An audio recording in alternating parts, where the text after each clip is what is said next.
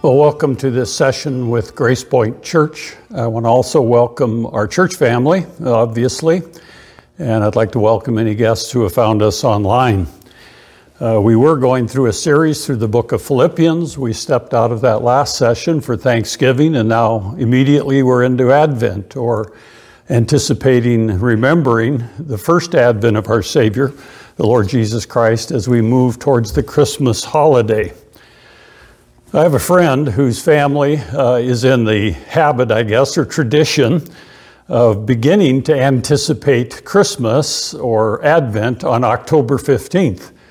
Uh, they begin to play Christmas music, they give early gifts, and as they move towards December 25th, uh, they're really engaged in celebrating the advent of the Lord Jesus Christ, the first advent.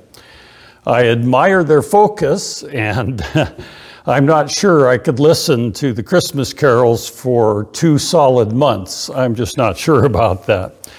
Uh, so let me ask you a question this morning.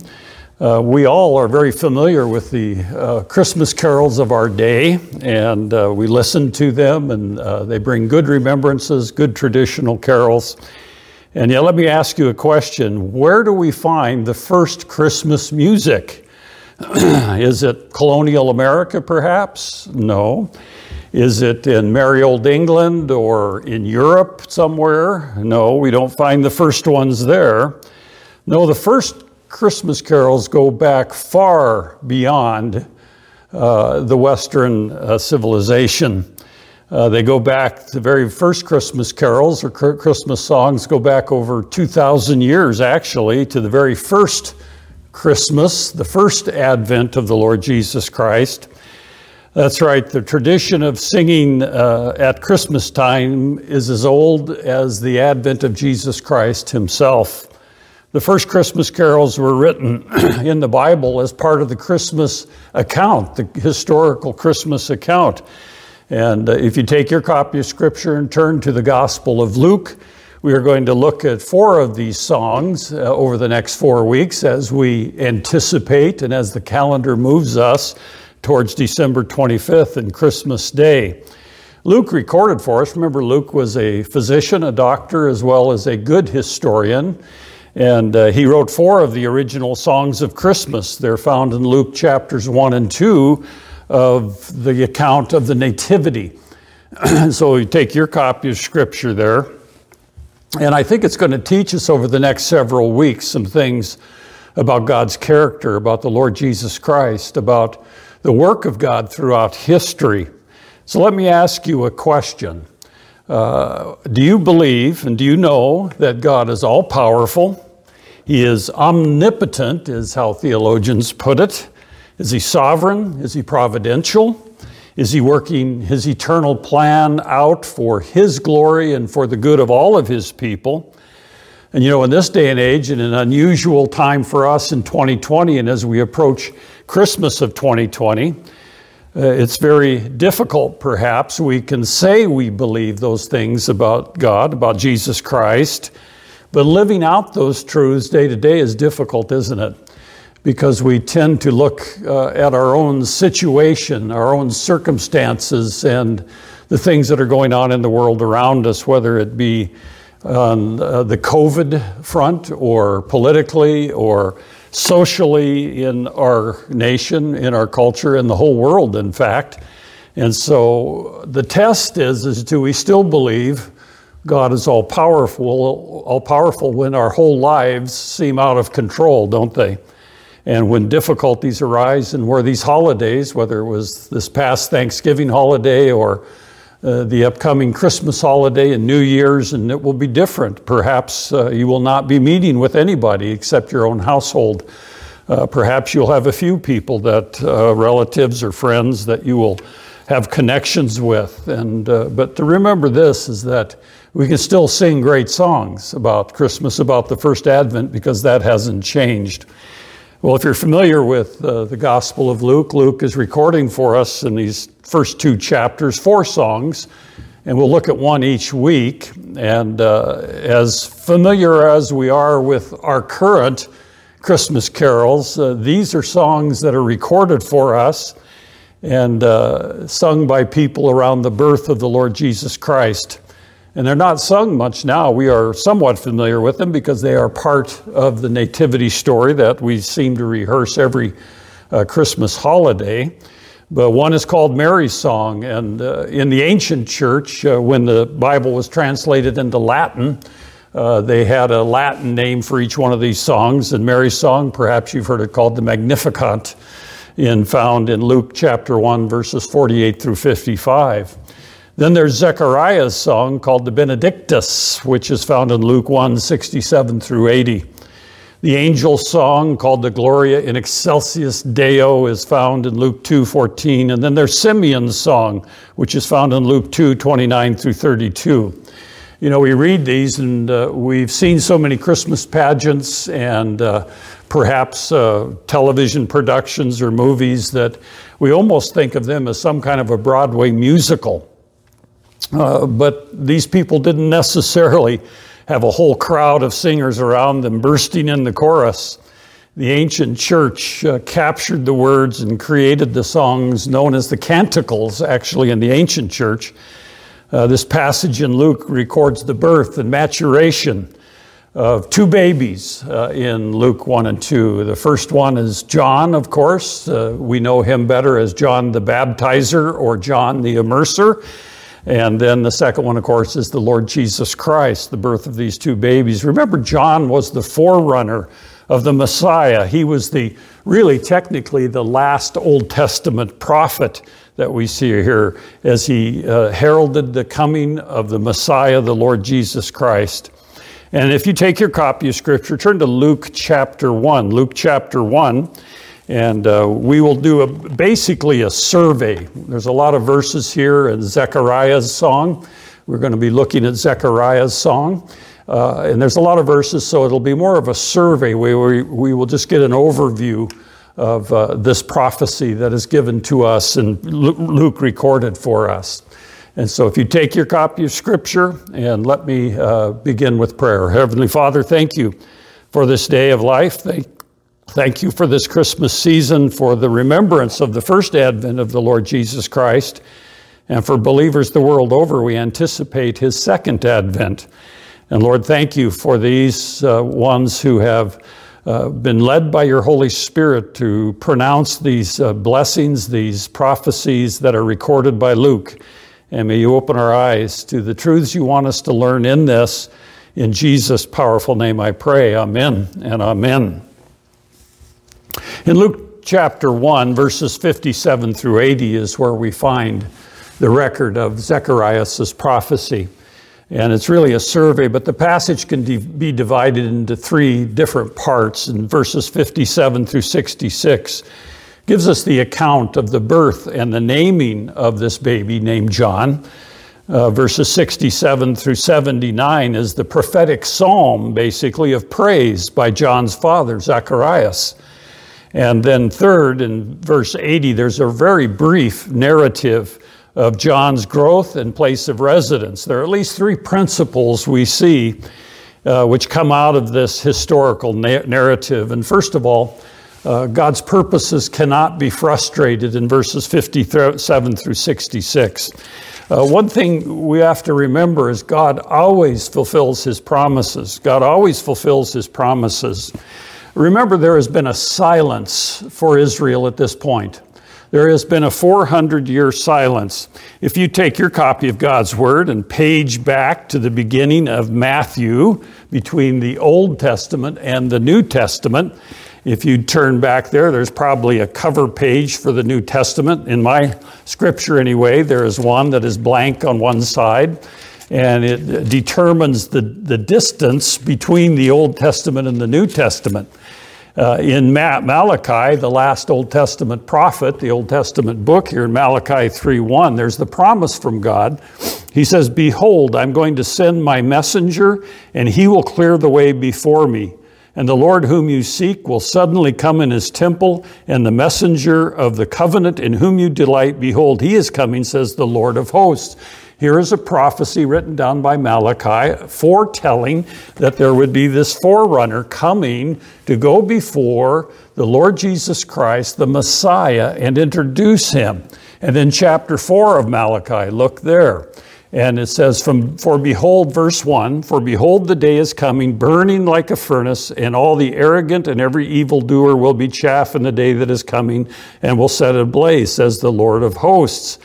Uh, he goes on to talk about this, but then in verses 5 and 6, he says, Behold, I'm going to send you Elijah the prophet before the coming and great terrible day of the Lord.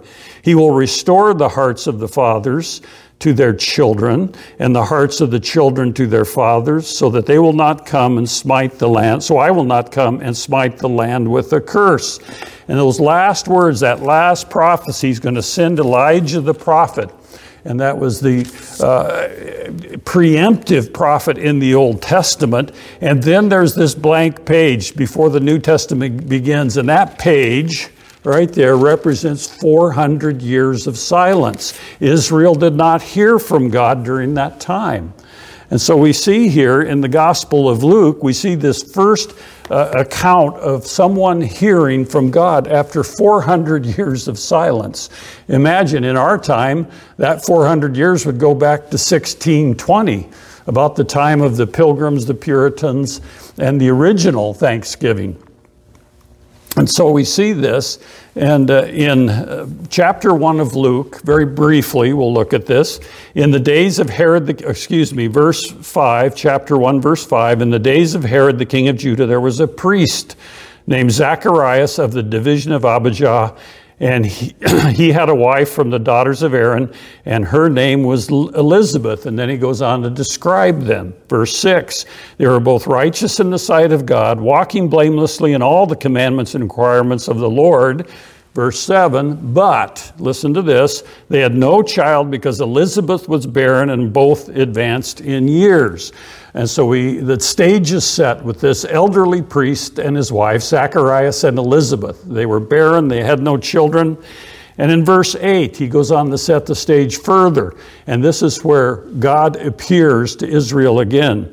Now it happened that while he was performing his priestly service before God in the anointed, appointed order of his division, according to the custom of the priestly office, he was chosen by Lot to enter the temple of the Lord and burn incense. Verse 10 And the whole multitude of the people were in prayer outside at the hour of incense offering.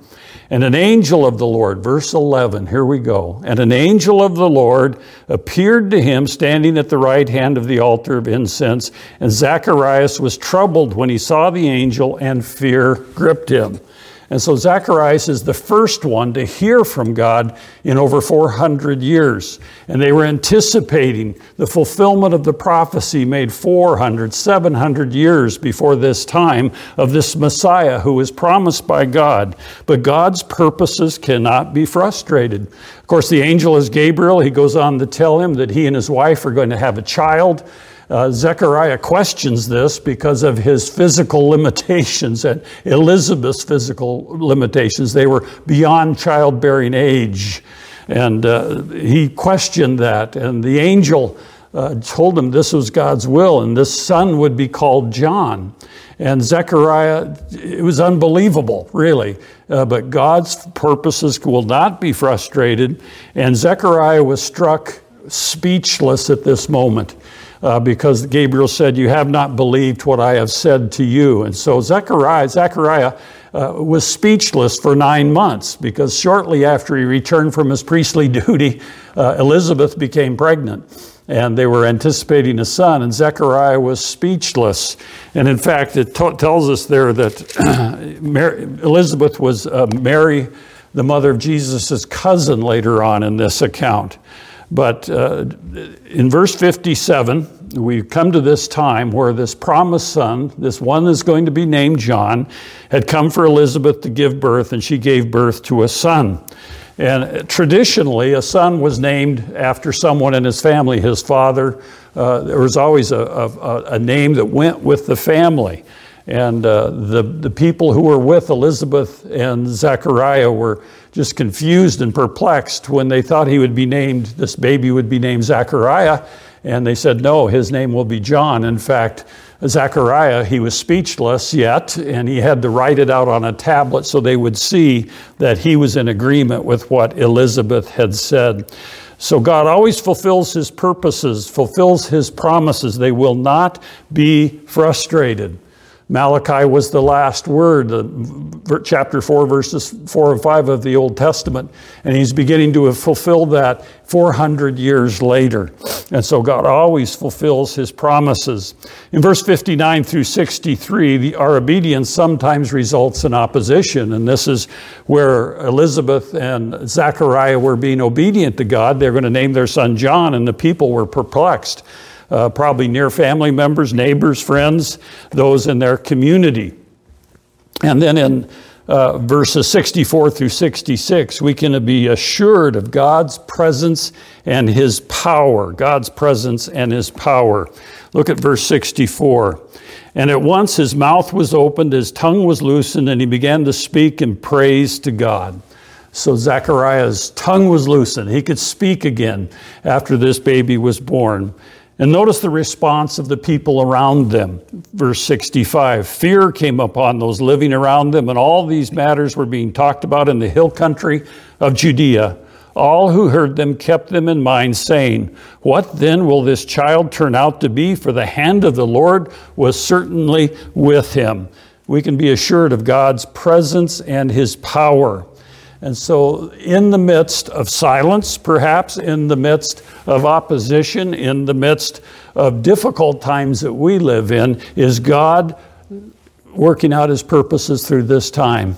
If we truly believe in the sovereignty of God, that he is all powerful, that all things are under his control, that he is working all things out for his glory and the good of his people, how can we be so uh, upset and worried? And uh, God is showing us and telling us through this, this account of the birth of John that God is working out in His power and His timing what He is doing. And He's doing that in your life and my life too. God knows us, He cares for us. And uh, so, are we choosing? Are we tempted to be frantic about life right now? I know it's difficult, it's very adverse, especially for some families trying to educate children and others who perhaps have lost their employment. And so, are we clinging to what used to be our comfort zones, or are we really focused on who and what God is? So, God's purposes cannot be frustrated. And then in verse 67, we see that the father Zacharias was filled with the Spirit and he prophesied, saying, Now, a prophecy uh, in the Old Testament is a uh, forthtelling of the revelation of God. In other words, telling forth what God has said to the prophet. And there is also a foretelling aspect. And what I illustrate uh, prophets with is that uh, we can look at the distant mountains and we see the peaks of the mountains, but we don't see the valley in between. And for Old Testament prophets, they could see the first advent of the Messiah and the second advent of the Messiah, but they didn't see the church age in between. And we live in that church age.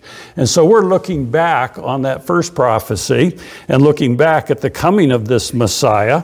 And so uh, God's purposes will not be frustrated. In verses 67 through 6, or 79 is this prophecy. It's a song, it's a psalm, it's a hymn.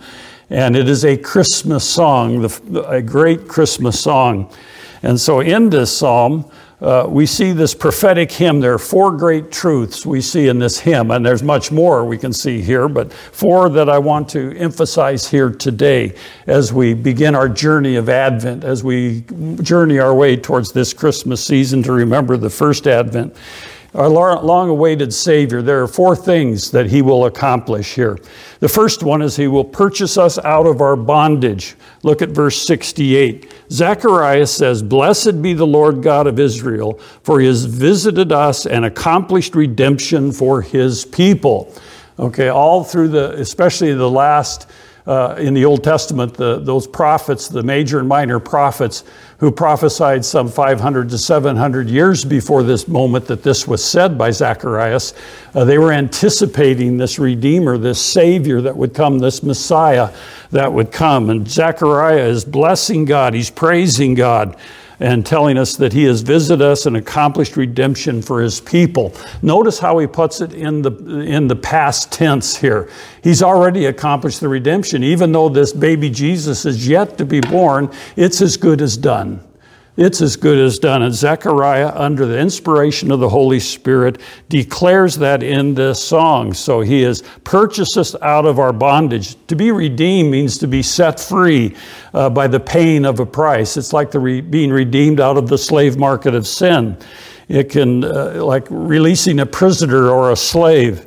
And Jesus Christ came to earth to deliver the captives. We know that in Luke chapter 4. And he brings salvation to people in bondage to sin and death, which all people are in bondage to sin and death. Certainly, we're unable to free ourselves. It is only through Jesus Christ that he would pay the price and gain our redemption. Ephesians uh, chapter 1 verse 7, 1 Peter 1 18 through 21 and many other places. So Jesus Christ, the long-awaited Savior, Zechariah is saying will purchase us out of this bondage. Secondly, we will have he will have complete victory in the battle of the ages. Look at verse 69 and he has raised up a horn of salvation for us in the house of David, his servant. A horn is a symbolic of power and strength and it's like a, a, a ram's horn or a bull's horn. Uh, it symbolizes power and victory. We see that in 1 Kings and Psalm 89 and elsewhere. Uh, the picture here is uh, like there is an invading army ready to take a nation captive, and the but the help arrives and the enemy is defeated. Uh, the captives are set free. And in this picture, the enemy is defeated and cannot capture any more prisoners and it means total victory for the people of God. And uh, the word salvation carries the meaning of health and sound, soundness here. Uh, no matter what the condition of the captives, the Redeemer brings spiritual soundness. When you trust in Jesus Christ for everlasting life, you are delivered from Satan's power and moved into God's kingdom, redeemed and forgiven. Uh, so, where did the Redeemer come from when he talks about uh, he has raised up a horn of salvation for us?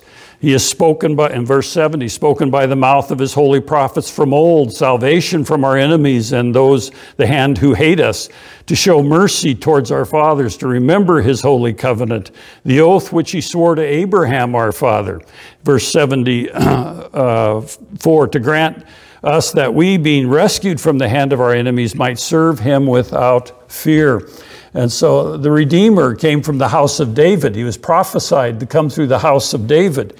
In Luke 169, we see that. He himself was a great conqueror. God had promised that the Savior would be Jewish, come through the lineage of a Jew, Genesis 12. From the tribe of Judah, Genesis 49. From the family of David, 2 Samuel 7 born in David's city of Bethlehem, Micah 5 2.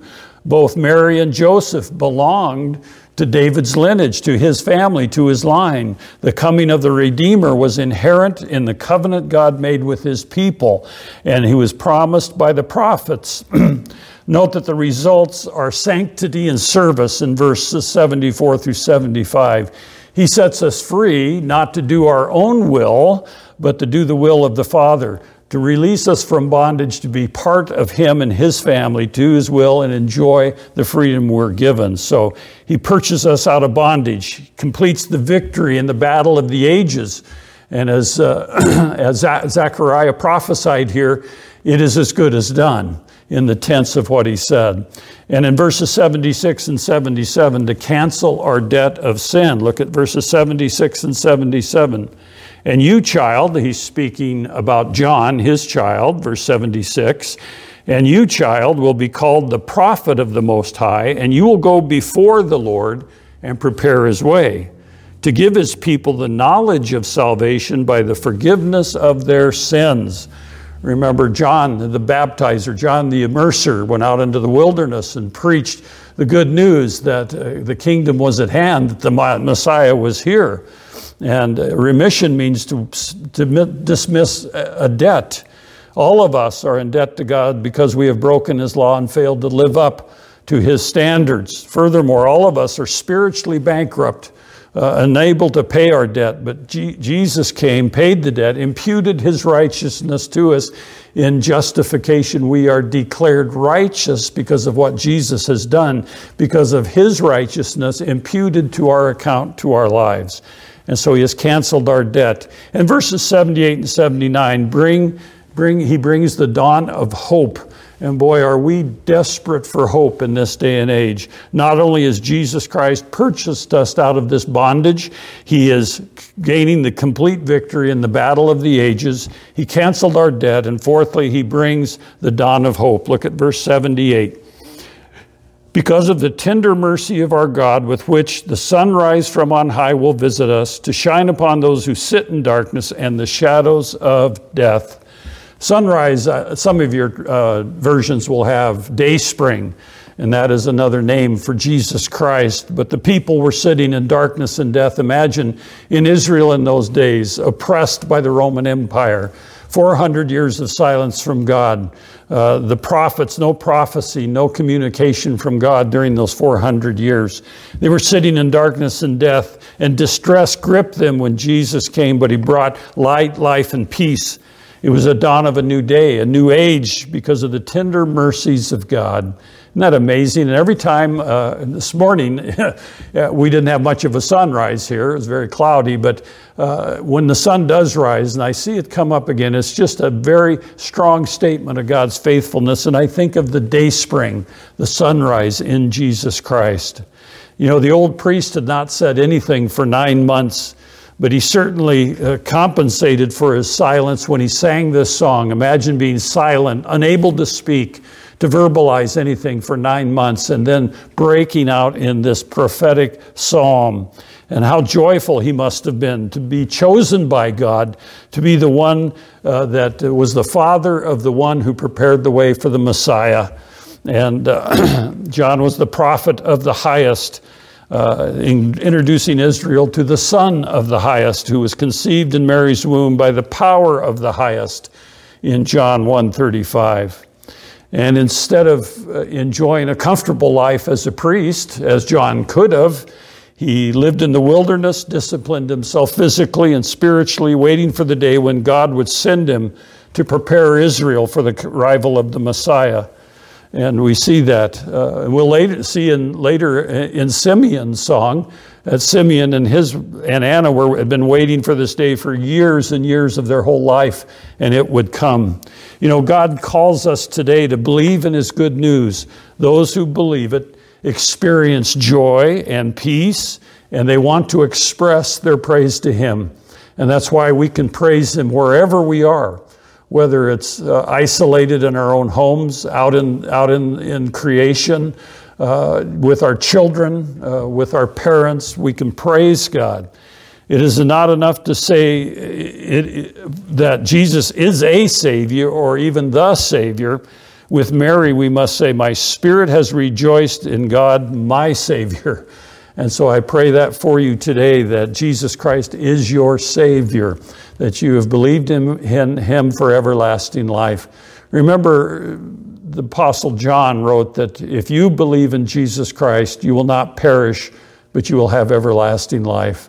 Over a hundred times in the New Testament, the simple uh, requirement for everlasting life is belief in Jesus Christ, being fully persuaded that He is who He said He is, and what He came to do was to offer salvation to all people. And so uh, that's our choice. That's our choice today. In verse 80, God's purposes, remember, God's purposes will not be thwarted, God's purposes will be praised.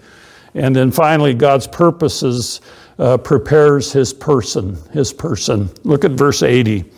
And the child continued to grow, and this speaking of John, the child continued to grow and become strong in spirit. He lived in the deserts until the day of his public appearance to Israel. God prepares us physically, spiritually, emotionally. You are created uniquely and a, for a perfect and purposeful reason. And uh, that's the important thing about finding out why and doing what God's will is. God prepares us a place for our development, just like He did John. And uh, each one of us is an object of God's love.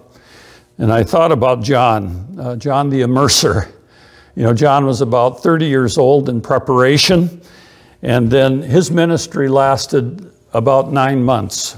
Imagine that. We often think that uh, just the length of something is the most important thing. But before John was martyred, he had a ministry of introducing the Messiah to Israel that lasted for about nine months. God has great purposes for our lives. Will not, that will not be frustrated, and He will receive praise and He will prepare His people for His plan. We don't know what the future looks like. It's very uncertain. It's even more uncertain now than it was a year ago at last Christmas. But yet He does have a purpose and a plan, and we cling to that. And so we choose, we, we have a choice, each one of us. Do I believe that God has a purpose, that He is omniscient, omnipresent, omnipotent. In other words, He is all powerful, all knowing, He's all loving. Uh, he is carrying out His perfect plan and preparation for each one of our lives. Uh, are you in that role? Right now, in the midst of difficulty. These words are really for you of Zechariah's prayer. At the beginning of this Christmas uh, season, we need to ask ourselves some critical questions. Uh, do we really believe what happened when we read this account? We are so familiar with the account of nativity in Luke 1 and 2 that we can become dull to it. Our senses can say, oh, yeah, I've heard that before for many years. And yet, do we really believe it? Do we rejoice in the belief of the first advent of Jesus Christ and to recognize that He has promised to come again in the second advent? And are we ready for that? Do you believe that He came with you in mind?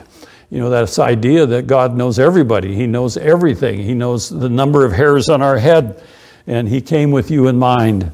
And then, thirdly, have you ever, ever entered into the things that Zechariah talked about? In other words, have you contemplated and thought about the fact that God's purposes cannot be frustrated and He is perfect, holy, righteous, and just? He will not uh, allow anything to thwart His plan. God's purposes should be praised. You know, even in the midst of adversity and difficulty, are you praising God? Thirdly, uh, God's purposes is to prepare a people. We don't know how He is preparing you, preparing me, preparing Grace Point Church for whatever comes next. But He is preparing us, and we need to anticipate that. Even though it's difficult not to meet in person, we need to anticipate and ask the question uh, God's purposes are being worked out. What is His purposes for me personally, for you personally? These are the key. The words of Zechariah are just words until they become true to you. And as, has that happened in your life? Great challenges as we move towards, as the calendar moves us towards the Christmas holiday and the remembrance of the first Advent. So, as you hear Christmas songs this holiday season, perhaps uh, on your, uh, uh, on your uh, music, music devices, technology, whether radios or internet, that uh, you would actually remember the real songs of Christmas, the ones that are recorded in Luke chapters 1 and 2. And we will continue on that uh, in, in uh, the few, next few weeks. I want to send you out with a benediction today. It comes out of 1 Peter. We often don't think of this as a sending out verse or verses, but in 1 Peter chapter 4, verses 7 and 8. And I just want to remind you that Peter were, was writing to believers who were under great adversity and difficulty. And he writes to encourage them and to remind them of God's goodness, greatness, and graciousness. Okay, 1 Peter chapter 4, verses 7 and 8. The end of all things is near. Therefore, be of sound judgment and sober spirit for the purpose of prayer. Above all, keep fervent in your love for one another because love covers a multiple, multitude of sins. Amen and amen. Go in God's grace. I hope your week is a blessed week this week, and may you be a blessing to others in your life. Amen and amen. Go in His grace.